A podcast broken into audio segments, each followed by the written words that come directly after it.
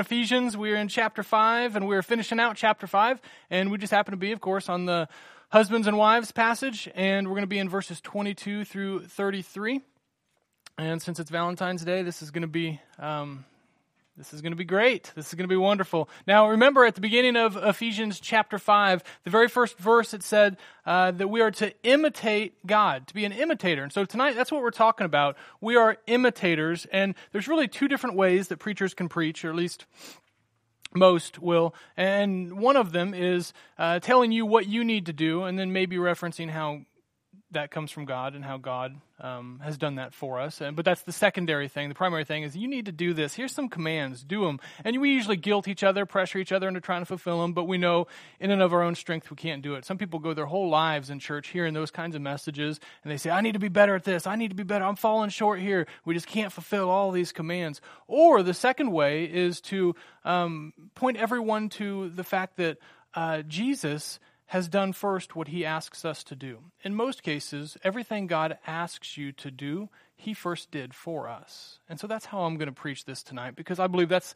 uh, the, the more gospel centered way. And when you find um, that the commands that you have were first fulfilled uh, in Christ, it changes the way that you view them, and it changes your heart towards them. And all of a sudden, uh, you don't have to be told or prompted uh, by others to do these things, you just find that it comes natural as a response to seeing what God has first done for you. So, we're going to be talking about imitation. And remember, the word imitation means to mimic. When we think about that in our culture, it's usually not a good thing. When you think of uh, someone imitating someone else, we think of uh, someone mocking someone else, or you even think about it in, in the form of food. If someone told you, hey, come over to my house. I've got an amazing seafood dinner uh, planned for you. You're like, wow, this is going to be great. Lobster and uh, maybe some crab and these different things. If they laid out for you um, crab and then you said, oh, great, I'm going to dig in, and they said, well, that's imitation crab, how would you feel about that? Would you feel like that was a great imitation? Like, what is imitation crab? I don't know if anyone actually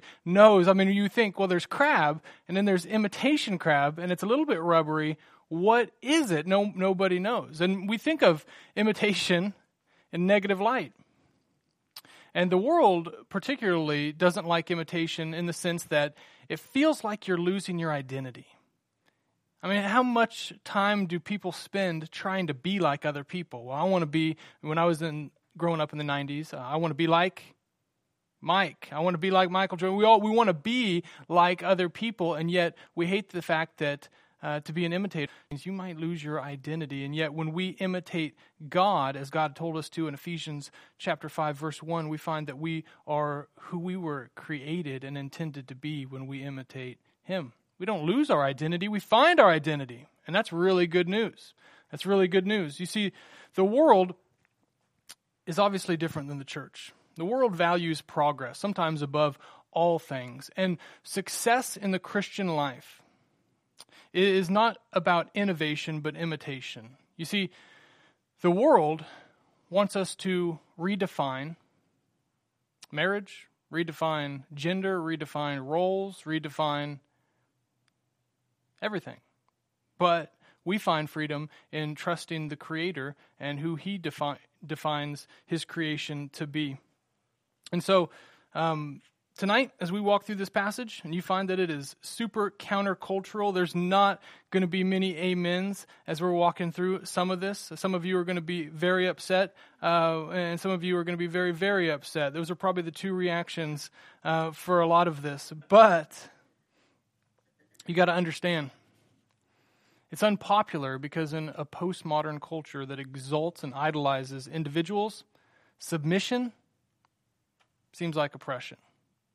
And love in this culture, it's watered down because it's a mile wide and an inch deep. And we say, well, I love my spouse. And in the next sentence, I love Wendy's french fries dipped in Frosties. And it's the same thing, right? No, it's not the same thing. Love is completely different than that. And so we learn uh, that the Bible redefines things for us when you grow up in a world that has defined them differently. And so we're going to see a love that comes from God. God is love but a love that Jesus has shown on the cross that blows us away. We're going to talk about that. And when we think about submission, we're not just going to talk about wives, we're not just going to talk about husbands. We're going to be talking about how Jesus has perfectly and always submitted to the Father.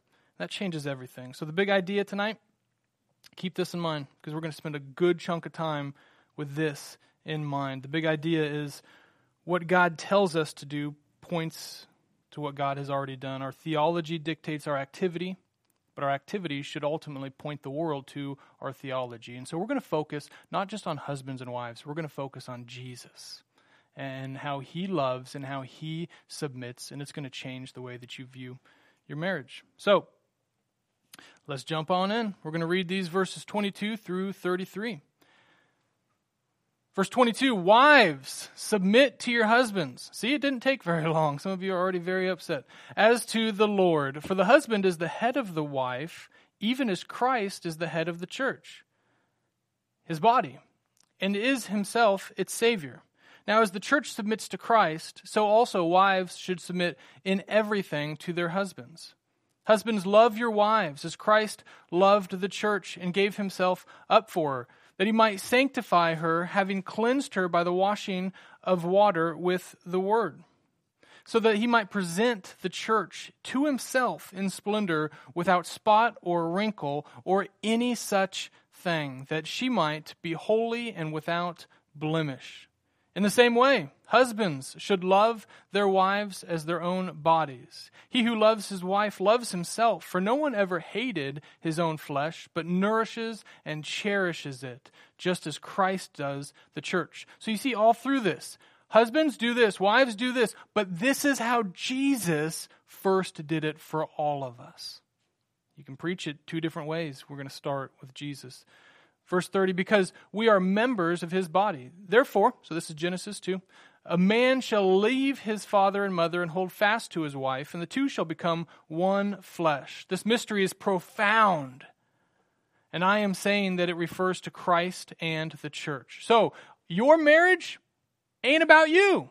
Your marriage isn't about your spouse. Your marriage is ultimately reflecting Jesus and his relationship with the church. If you don't understand that, you will look at your you will look at roles in marriage and you will idolize some, the ones that you like, the ones that seem easier than others, and you will demonize the others, the ones that you don't want to do. You'll say, "Well, am I the one who has to submit?" or "Well, I got to love and sacrifice like this." And it all points to what Jesus has done.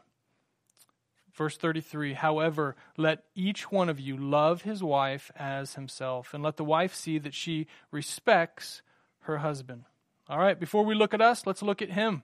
Five ways that Jesus submitted to the Father and loves the church. We're going to walk through these verses a little bit differently tonight. We're going to kind of jump back and forth as we play this out. Verse 23 said that Christ is the head. So, number one, he is the head. He's the head. He's over this whole thing. Jesus is in charge. Now, here's the thing Jesus is exalted. Why? What does Jesus say about being exalted through the Gospels? He says, because he humbled himself, the Father is going to put everything under his feet.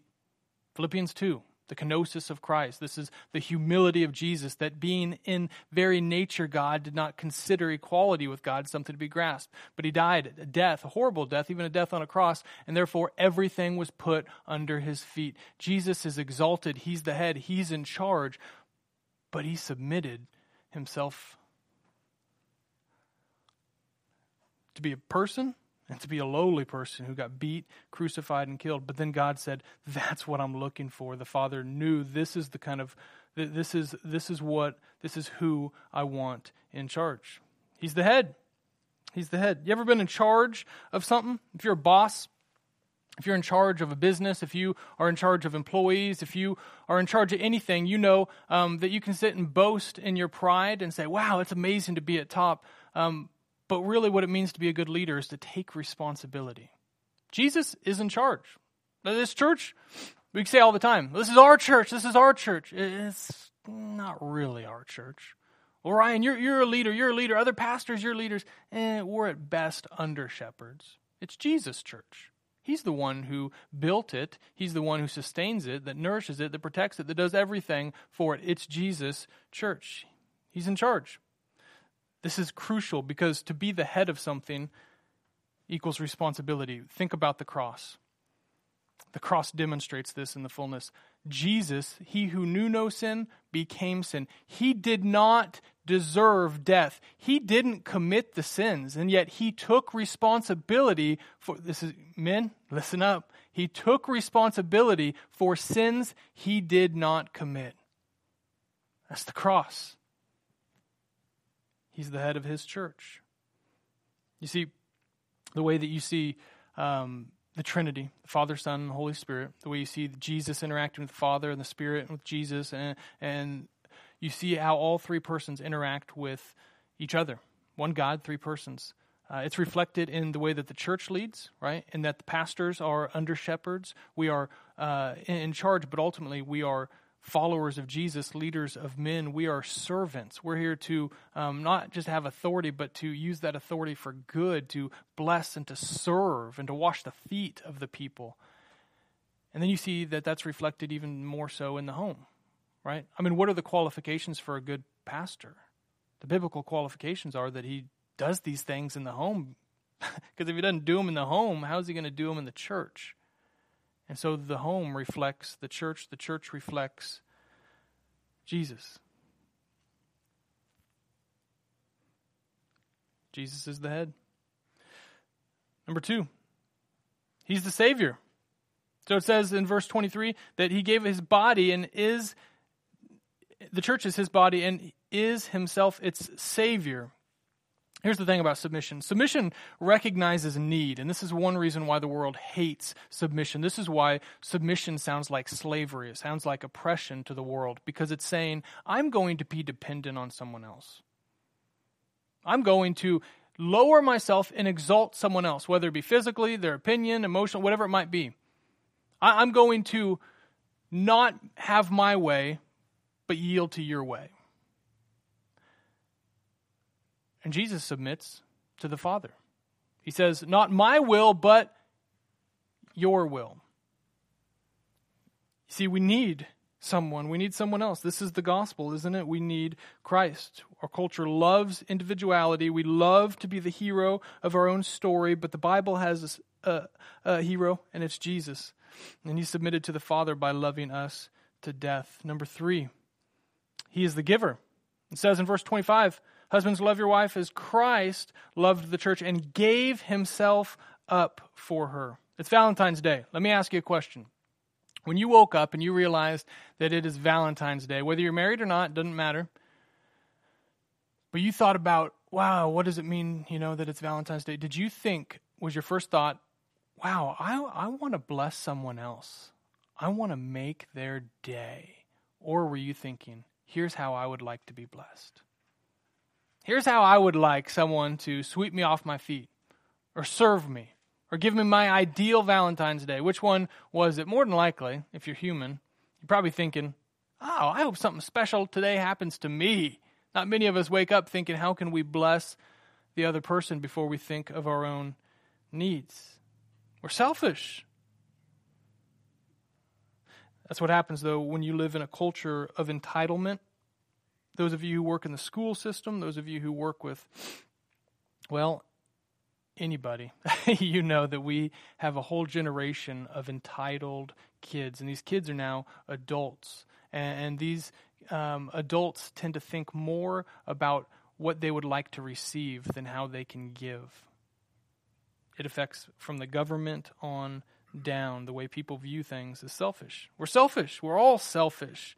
But Jesus isn't selfish and he lives for the glory of the Father and the good of the church. He gave not just a little bit, he gave everything. You see, when Adam was here and Eve was created, Adam had to give part of his side to have Eve created. God opened it up and said, I'm going to take a rib out of here. Jesus, he gave everything. His side was opened up because it was pierced for your sins. He gave everything. He didn't give just a little bit, he didn't give some things. He wasn't uh, kind of adequate. He gave everything. You want to know what someone loves? Follow their money trail. Follow their time trail, follow their energy trail. Every one of us has them. You, you say, um, Well, I love my wife and kids. So if you pull up in that person's driveway and you see that they got two really nice SUVs, and they got they got a camper, and they got um, toys, they got all kinds of things out in their garage. You're like, wow, you've obviously spent a chunk of change on these things. And then you go inside, and kids and mom are wearing rags. You don't love your wife and kids. You love yourself. You, you spend money on what you love. Someone says, I love Jesus. Have you ever given any money to Jesus as an offering. Well, I've just got so many student loans. I've got so much debt. It's just really hard. I, I was listening to this one Christian um, finance guy, and he was saying, once you get done with your debt, then you can start giving to God. And so I'm just going to kind of wait until I'm out of debt. Oh, really? Um, what kind of debt do you have? Well, I just have a 30 year mortgage. You're like, a 30 year mortgage? You're, you're already 47. Like, you're never going to give ever if you have to get out of debt.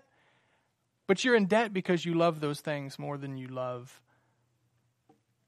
Jesus? What do you do with your energy? What do you do with your time? This is why so many of us are bitter towards our jobs. If you work a job that you don't love, you're angry because you're giving all of your time to something that you don't love.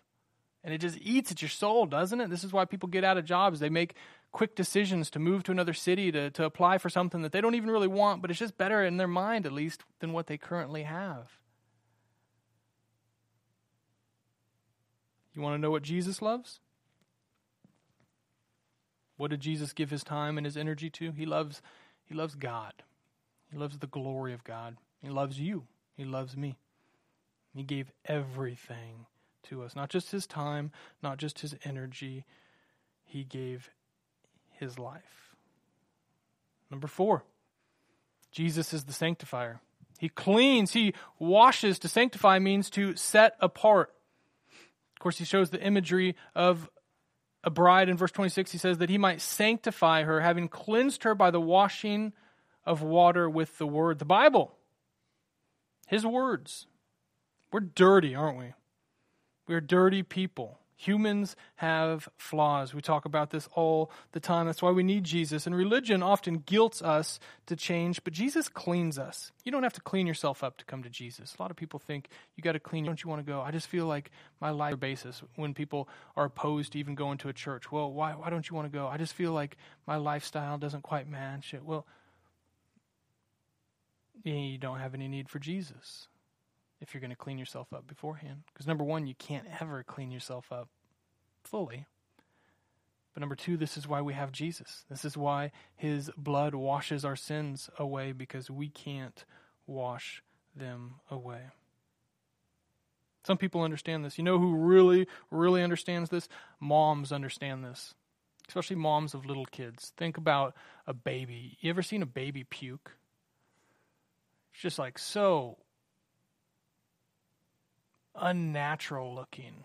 Like I mean, just think. I'm not trying to gross you out, but think about think about like a little like three six month old baby that is just kind of like when you're older and you have to and you find yourself sick then, then there's social cues that you can give, like, excuse me, and you go into a restroom or you shut the door. You do things, but like babies just, they don't even know it's coming. They just stare you in the face and then it just comes out of their mouth, sometimes projectile. And you just like, I had no idea this was coming. And, and then they become toddlers and, and, and they got snot, just so much snot. You're like, how does one person have some, adults don't have that amount of snot. They have so much and it, it's just gross. It's gross. And then you got people who show up to church and you're like, wow, you're 15 minutes late. Are you everything okay? Yeah, we just had a blowout on the way out. You're like, what? You blow out your tire? No, I've got a, a two year old and I and it went and it's on their neck. And you're just like, how did it get on their neck? And you're like, you just learn that kids and babies they're gross. They're beautiful, but they're they're gross. And then you can always tell when a, a bunch of people are in a crowd. You can tell who the moms are because when one of the babies comes walking in with maybe a little little puke on the shirt, um, a little snot coming down over the mouth into the the chin area, or they're just whatever the case, everybody's going to say, "Oh, that is gross," except for one person. That one person's going to maybe smile, say, "Oh, honey." They're going to come running, walking quickly to that baby. That's the mama. Everyone knows that's the mama. You you got to love those dirty little babies. to go and clean them up. And that's what it's like when the world sees each other in our sins. And we say, How could you commit adultery? How could you say that about him? How could you? Fill in the blank. And then you see Luke 15 and you say, made the Father comes running to those who have made major mistakes. Jesus sanctifies, He cleans. You can tell that He's the one who created us because He's the one who doesn't run away from our mistakes. He comes to us saying, I can clean you, I can heal you, I can change you. Nobody else in the world loves each other like that. But Jesus does. Number five, he's the nourisher. He's the cherisher. It says in verse 29 For no one has ever hated his own flesh, but nourishes and cherishes it, just as Christ does the church. You ever see someone in a marriage, a spouse, that's just neglected, guy or gal, who, who isn't shown love, who isn't uh, built up, and it's just sad. It shakes everything. Kids can feel it, everyone can feel it because we got needs. We got daily needs. And jesus he knows that his church has blemishes. We got we got we got issues that come from the inside. Um, we got issues that come from the outside. We've got issues and he nourishes us daily. This is why we have the holy spirit. We've got a spirit that that will um, comfort us and strengthen us and convict us and guide us. And as jesus says in john teach us. He cherishes us he nourishes us. This is Jesus. Now, you guys ready to talk about husbands and wives? Because if you don't understand what Jesus has done, then you won't have the freedom and the desire to want to do this for anyone else. If we just started tonight and I said, hey, husbands, here's what you got to do you might puff your chest up and say, "All right, I'm to try to do this, and I'm to get kind of get angry at some things, and then I'm to we'll try to do other things, and um, wonder what my wife needs to do, and I'm to make fun of her, and, and wives, you could do the same sort of thing, and we would walk out of here exhausted before we started. But when you hear that Jesus has already done these things, He's the example, He's the motivation. Then what you find is that the things God has done and your life start to overlap and so you do what he has done. And you find yourself with a motivation, with a power, his spirit, that you wouldn't otherwise have. And it not only does that, but let me say this for those of you who aren't married. When you hear this, if we just stopped right now, then if you're single, regardless of whether you're going to get married or not, you can say, okay. Okay. I don't have to find Jesus, a romantic kind of love in marriage. Do I desire it? Do do I want it? Yeah, maybe. But like I, I think Jesus is enough. Maybe you've gone through um, a death in the family or divorce or some kind of brokenness that has broken your heart, and you say, I don't know how this is ever going to get cleaned up. But you say, okay, I don't even know the next steps, but I believe Jesus is enough. But if you're a husband or you're a wife, regardless of your situation, he says now you get to reflect what you receive in Christ. So, what does it mean for a wife to submit and respect like Jesus? Well, here's a few verses. Verse 22, 24, 33, it says, Wives, submit to your husbands as to the Lord. So also wives should submit in everything to their husbands and let the wife see that she respects her husband. So, let's talk.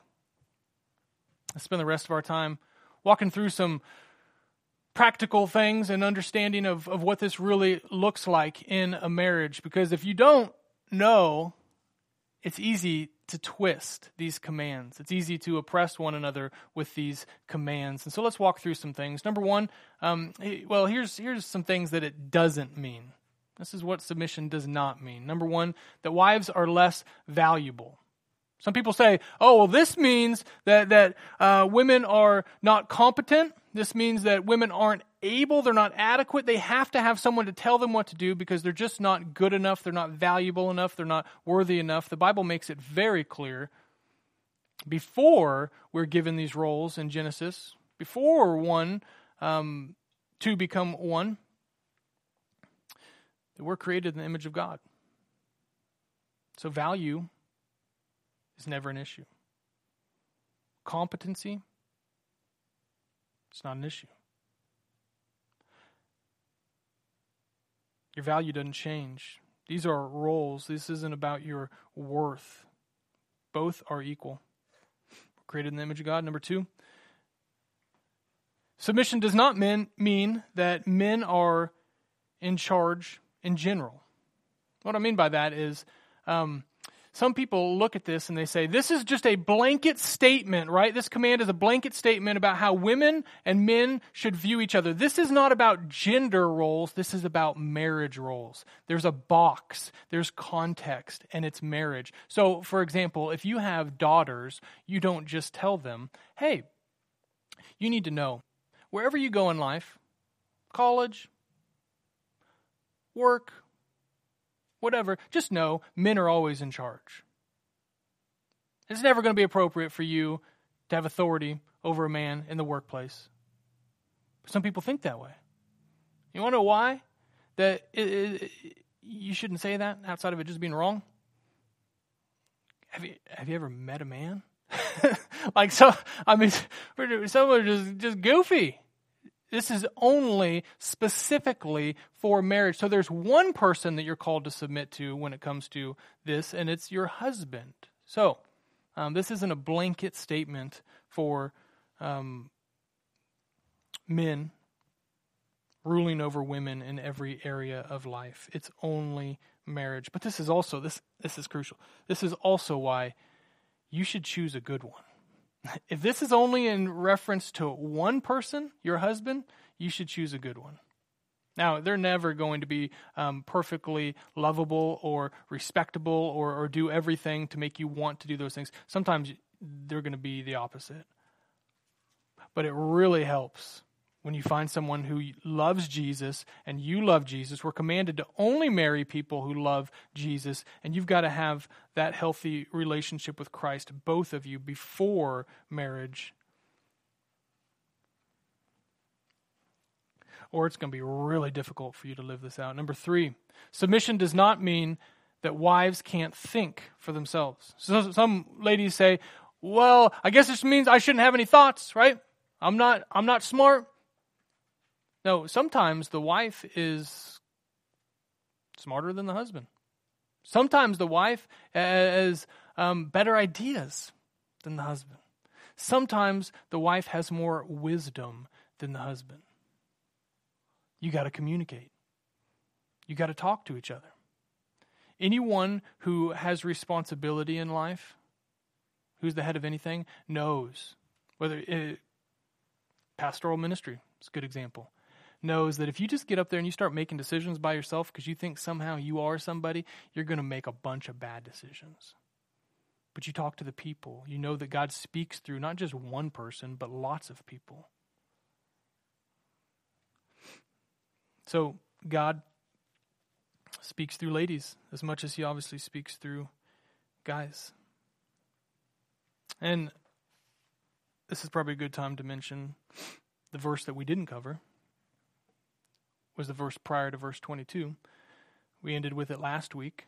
Add in verse 21, it says, Submit ye one to another. Talk about a bad chapter break or a bad paragraph break, right? Before it says, Wives, submit to your husband, it tells us that we should submit to one another. Smart men, respectable men, are going to submit to their wives and they're going to be able to talk about things. That's healthy in marriage. Number four, Submission does not mean that wives shouldn't influence husbands. What does Genesis say about wives in relation to um, husbands? It says that, that it wasn't good for a man to be alone and that Adam needs a helper. Helper doesn't mean someone just to sweep the floors. Helper means a helper, someone who can make decisions, someone who can walk and talk and do the things that husbands and wives do together. Now, it's all in context of being godly. If you try to influence your husband because you're manipulative, that's a whole different ballgame. But it's good to influence your husband for Christ. Number five, submission does not mean that wives shouldn't express thought or emotion. Some people think, well, I guess I just have to sit back and, and not only can I not think because I'm apparently not competent, but I can't express myself. I just have to zip my lips, and submission equals silence. Submission doesn't equal silence again, it's all in the context of godliness. It's all in the context of godliness. But you have thought, you have emotion. Express it.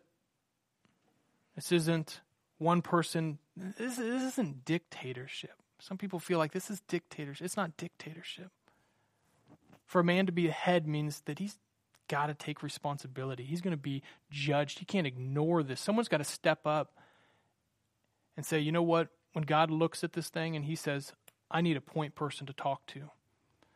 In the garden, Adam, Eve, he said, Adam, where are you? Someone's got to pop up and say, Let me tell you what's been going on. Take responsibility because he's going to be judged for it. But you can express thought and emotion. Number six, submission does not mean that wives should ignore men's flaws, particularly with abuse. Some people say, well, I have a hard time submitting and respecting my husband because he's just he's just dumb. He's just not a, not a smart person in any way, shape, or form. Again, this goes back to um, you should pick a you should pick a good one. you should get to know them and know that they love Jesus and see who they are. Um, but this is not submission is not an excuse for abuse. Some people think, well, does this mean that if my husband says, um, that he wants to be physically intimate like 10 times a day, that I just have to do exactly what he wants to do. No, this is not an excuse for abuse. And on one hand, men have to, and women have to make sure that they're not abusing each other, right? The, the whole idea is that you're following Jesus, right? So that's an important part. But also, be careful in what you define as abuse. Not getting your way, not giving in to your own selfish desires. That's not abuse. That's probably a healthy thing. Uh, we live in a culture that wants to cry foul on everything. And we're in a culture that um, says, well, you abused me. You physically abused me. You abused me when it was really just a bad decision that you regret in some cases. Um, that's not abuse there's a, abuse. It's happening all the time, all over the world. But just recognize um, we have watered down abuse. But don't ignore their flaws. Be a godly influence. Um, love them. Encourage their gifts. Model godliness. What does it mean? A few things. Number one, Submission does mean that wives set the pace and pattern of respect. Let me ask you this. If you're a wife and you don't respect your husband, do you think your children will respect your husband? Probably not. If you're a wife and you disrespect your husband to his uh, in front of his coworkers, do you think his coworkers are going to have more or less respect for him? Probably not. And it puts a man in a rough position because even if they are a goofball, and I don't want to assume that we all are, even though we might have a tendency. Deep, deep, deep down, men crave respect, even when they're not worthy of it. And so, if you disrespect a man, then you're saying, not only am, am I not going to trust you to be a, a capable leader of this family, I'm also not going to allow you. So, there's a lot of men out there who just wipe their hands clean and say, you know what? You don't think I can do it. You don't want me to do it. Maybe I'll just live up to that reputation. That's obviously not a healthy way to handle it. But deep down in the heart of a man, they desire respect. And if everyone around them um, sees you as the wife, as the leader in respect, um, they'll take your cue, they'll follow your cue. Number two, Wives do it because God is worthy, even when the husband doesn't act like it. This is something you hear on a regular basis as well. Well, do I have to respect, do I have to submit when they're not respectable? Well, guess what? We're going to be talking about guys here in a second and loving their wives. Are you, as a wife, always lovable? I, I haven't got many amens tonight. I don't know if it's just just late. I guess it must be it.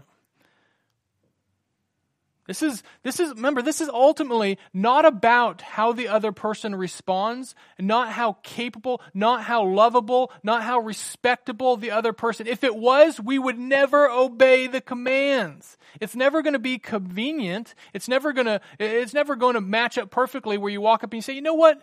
I really, really, really feel like submitting right now um, to you as the head because you're just, you just got a track record of amazingness and you got no flaws. Like that's just not going to happen you're going to have to realize there's lots of times where you say, okay, right now I don't feel like it. Right now I don't feel like they deserve it. But I recognize I don't deserve love. And Jesus loves us when we're unlovable, and He gives us value when we were, well, worthless in our sin. Number three, submission does mean that we reflect the Trinity. Philippians 2, again, Jesus humbled himself ultimately, for you to submit to your husband, you can have a thousand excuses. A thousand excuses why you shouldn't, why you can't, why it's hard. It's going to take humility. It's going to take humility. Everything's situational in our lives, but sometimes we've got to realize commands aren't. In many cases, commands aren't. And when you submit, you're saying, I'm doing this because the Father submitted to the Spirit, and the Spirit to the Son, and the Son to the Father, and they submit one to another. Now, they are perfectly respectable, perfectly worthy because God is God, but I'm going to reflect God even when it's not easy. All right, let's spend the last few minutes talking about guys. This is fun. I knew you guys were waiting for this one all week. What does it mean for a husband to love and to lead like Jesus? Well, here's a few verses 25, 28, and 33. Husbands, love your wife. Six times it says love, love, love, love, love through these 11 verses. Husbands, love your wives as Christ loved the church and gave himself up for her. Verse 28, in the same way, husbands should love their wives as their own bodies. Verse 33, however, let each one of you love his wife as himself. So, last slide. Here's what it means. Obviously, this doesn't entail everything, but for the time we got and from the passage we're preaching from, here's some things we can pull. To love and to lead like Jesus for a, a husband means number one, you take responsibility. Again, Jesus is the head of the church, and it says that the husband is the head of the wife. Now, this is showing, and if you go back to uh, 1 Corinthians and you, hear, you read about things like head coverings, and you're like, what in the world? Women shouldn't cut their hair and they should wear some head coverings. You're wondering why all this is happening. We say, oh, it's just a cultural thing. Remember, it's pointing, and Paul says it in 1 Corinthians, it points to the created order. It, cre- it points to a beautiful theological truth that if you don't know the gospel or understand the gospel or receive the gospel, then you just won't want to have anything to do with. You'll only find beauty in it when you realize it reflects, reflects the beauty of the gospel. That Jesus created us, Jesus submits to the Father. He created us. All things were created for him, by him, through him. And then from man was taken woman. And so this train of submission shows this beautiful picture. Ultimately, when we submit to each other, that Jesus submitted to the Father. But you got to take responsibility. Sometimes this, sometimes what you find with men is they spend most of their time debating with their spouse or in their own heart whether they're really the head or not. Well, am I really in charge of this house? Well, am I really the one who can make some decisions around here? Well, am I the head or not? It's not for debate. You can't win it. You can't earn it. It's a closed case. The Bible says you are held accountable. Again, it's not a dictatorship, but it's someone who's saying, I'm going to take responsibility for this marriage. So I can't, I can't just ignore it. I can't pre- pretend it's not there. We got a whole culture of guys who pretend like this isn't there. But the Bible says this is how it is. It's not for debate. So the bigger question is Am I a good head? Am I loving like Jesus? Am I taking responsibility? That's the question you should be asking yourself. Am I taking responsibility spiritually, physically, emotionally, financially for my family? When people look at your family, do they look at you as the spiritual leader or do they look at your spouse? Or do they look at your kids? I love it when ladies are great spiritual leaders, when kids are great spiritual leaders. But, dudes, you're going to be held accountable. That's just not my personality. I'm just not very good at it. Nobody asked. Nobody asked. Number two, to love and lead like Jesus means that you got to be humble, meaning you're not the highest authority. The Word of God is what it says cleans and sanctifies and washes. You got to submit to Jesus. There's a pride in a man that says, Oh, we're hearing about these roles, and each one shows the gospel, and they're beautiful, but it kind of feels like mine's just a smidgen better. It kind of feels like it's better to be the head than the one that's got to submit. Well, number one, remember, you got to submit too, one to another, but you got to submit not just to your spouse, you got to submit to Jesus. Jesus is in charge. You got to lay down your pride. Number three, to love and to lead like Jesus means that you're sacrificing. Again, it says that he gave everything. He gave all. You don't get a mope. You don't get to sit around. This, you got to check your heart here. Because some of us, we recognize this and we think, okay, that's, that sounds like the primary, like let's just cut to the chase. What does it mean to love like Jesus? I've got to sacrifice. I've got to give of myself. But then you look at your daily life. Are you really giving of yourself? Some of us, um, we need to give up some hobbies. Some of us, we, we need to go to bed exhausted. Well, I work so hard during the day. When I come home, I just want to relax. Does your spouse get to relax?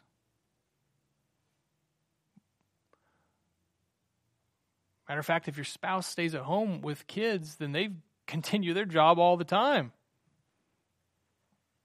Well, I just I just need a little time to to relax. Did you drive to work? Yeah, it was only like five blocks away. Well, you got a five block break. That's more than what your spouse got. Quit making excuses for why you won't sacrifice. You got to sacrifice not only hobbies, not only time, but you got to sacrifice dreams. Some people will drive their family into the ground because as men they say, "Well, I had goals, I had dreams." You understand? I, I talk about this in premarital counseling every time. When two become one, that means it's not two lives becoming one life; it's one new life.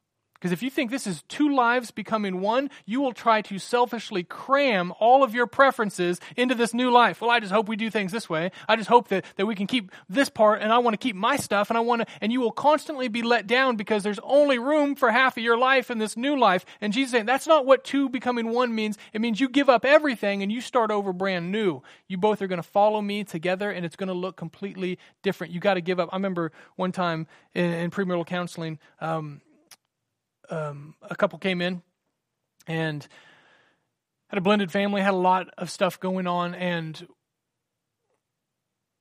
the guy had an, a really good job. He didn't have a college education, and he got basically his dream job, and he made a lot of money. But it meant that he had to work like 60 to 70 hours a week. And it was obvious as we were talking that this was affecting the people around him.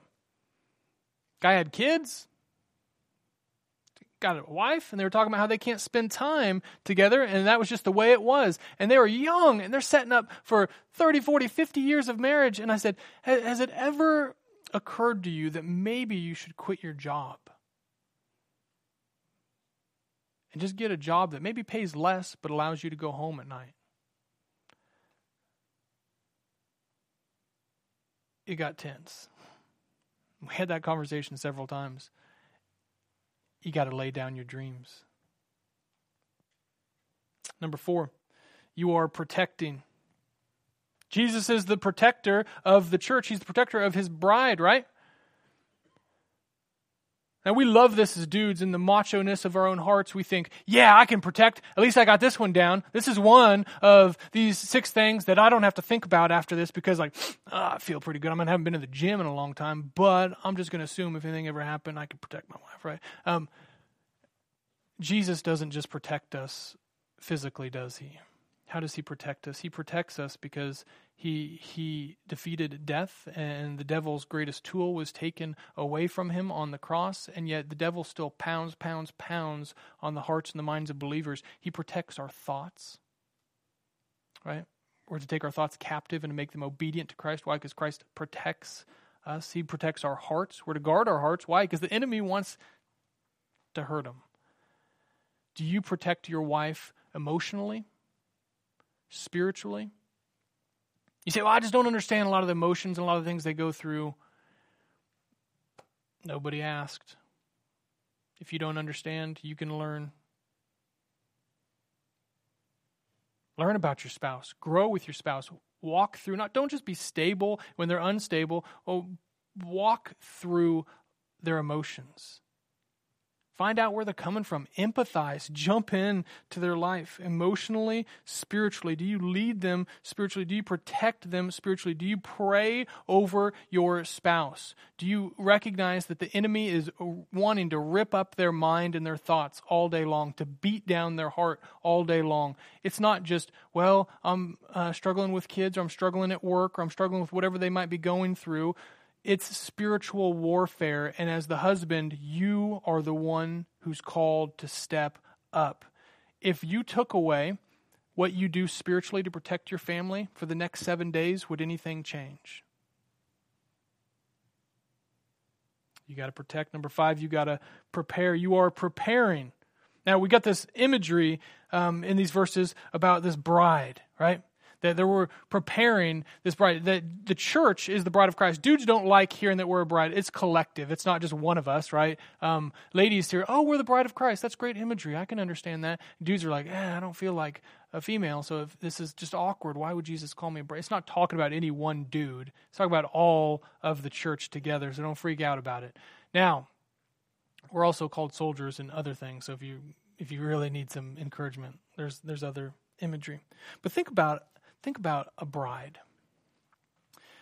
Think about, I, I got a wedding here in a couple days on Saturday, and as I'm thinking about it, I'm thinking, man, I stand up there and I kind of twiddle my thumbs for a while as I wait for all the music and stuff to start, and um, and then uh, the dude's going to be super nervous. They always are. He's going to be probably standing over to my left, and um, and then the the folks are going to walk through the bridal party stuff, and then the bride is going to come, and when she walks in, I'm just going to smile because it's pretty. It is, nothing changes for me, but I'm going to see that everyone in this room that know her, and, and especially that dude who's about to marry her, is going to light up. They're going to be enamored. They're going to say, "Wow, look how beautiful she is," and and, and man, he's going to just.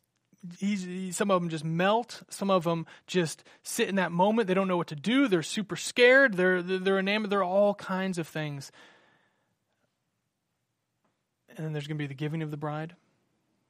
And that man's going to receive his bride. They're going to make a covenant. Later, they're going to have consummation. They're going to walk through this process where he sees the beauty of his bride. You know, in Revelation 19, it says that Jesus is preparing a wedding feast. You and I are going to be sitting at that wedding as the bride of Christ. And it says that we are to be protected. Jesus protects us. Our blemishes, our wrinkles. And when you're, as a husband, looking at your wife and you think about her on her wedding day, regardless of when you got married and you know how beautiful she was, spiritually, you are to protect her, to preserve her, to prepare your family for the day that you see Jesus. Forget which one of you goes first, forget how it happens. You're going to you're going to be at that table in Revelation 19 thinking, man, did we walk in such a way that reflects the beauty that Christ wants for his bride. Right now is the prep. Are you preparing for that? And last but not least, number six, you are uniting. It says, Nobody hates his own body, right? And then he quoted Genesis 2 two become one. There's going to be conflict, right? But this, is, this is about you and your spouse becoming one. There will be, there will always be opportunity for division. Some homes are incredibly divided. You can feel it, you can sense it emotionally. There's a tenseness. Kids know it. They know mom and dad don't talk sometimes. They know mom and dad go their own ways. They know the silence is deafening. Some of you have those situations. Some of you are familiar with those situations. There's going to be a million opportunities for you to go your own way. When you, as a man, realize this is what it looks to love and to lead like Jesus means, I can't abandon, I can't ignore issues, that I've got to unite us. I've got to humble myself. I've got to make sure when there's conflict that I step up. You can take a minute to breathe, but you better get in there. You better take care of your spouse because you're the one who's going to be held accountable for it. You fight for unity. That's what it all leads to, right? In heaven, one day we're going to be with Christ. We're going to be unified in the fullest extent. Right now, we are spiritually. One day, He's coming back. We will be physically, and ultimately, in heaven, we will be eternally. We're going to be unified.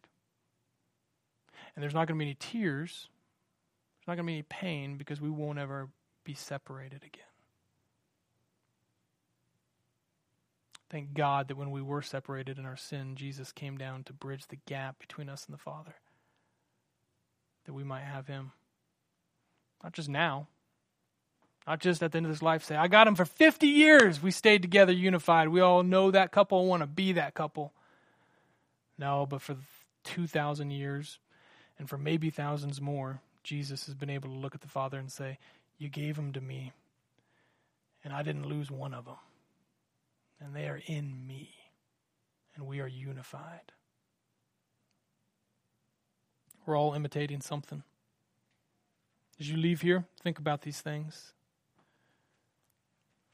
Think about not only what God calls you to do, challenges you to do, commands you to do, but what Christ has first done for us. Some of us imitate our moms, and our houses look like it both good and bad. Some of us imitate our dads. Some of us imitate our friends, our coworkers. Some of us imitate our, the culture or our upbringing. We all imitate something. Do you imitate Jesus? That's your identity in Christ. We're imitators. Let me pray for you.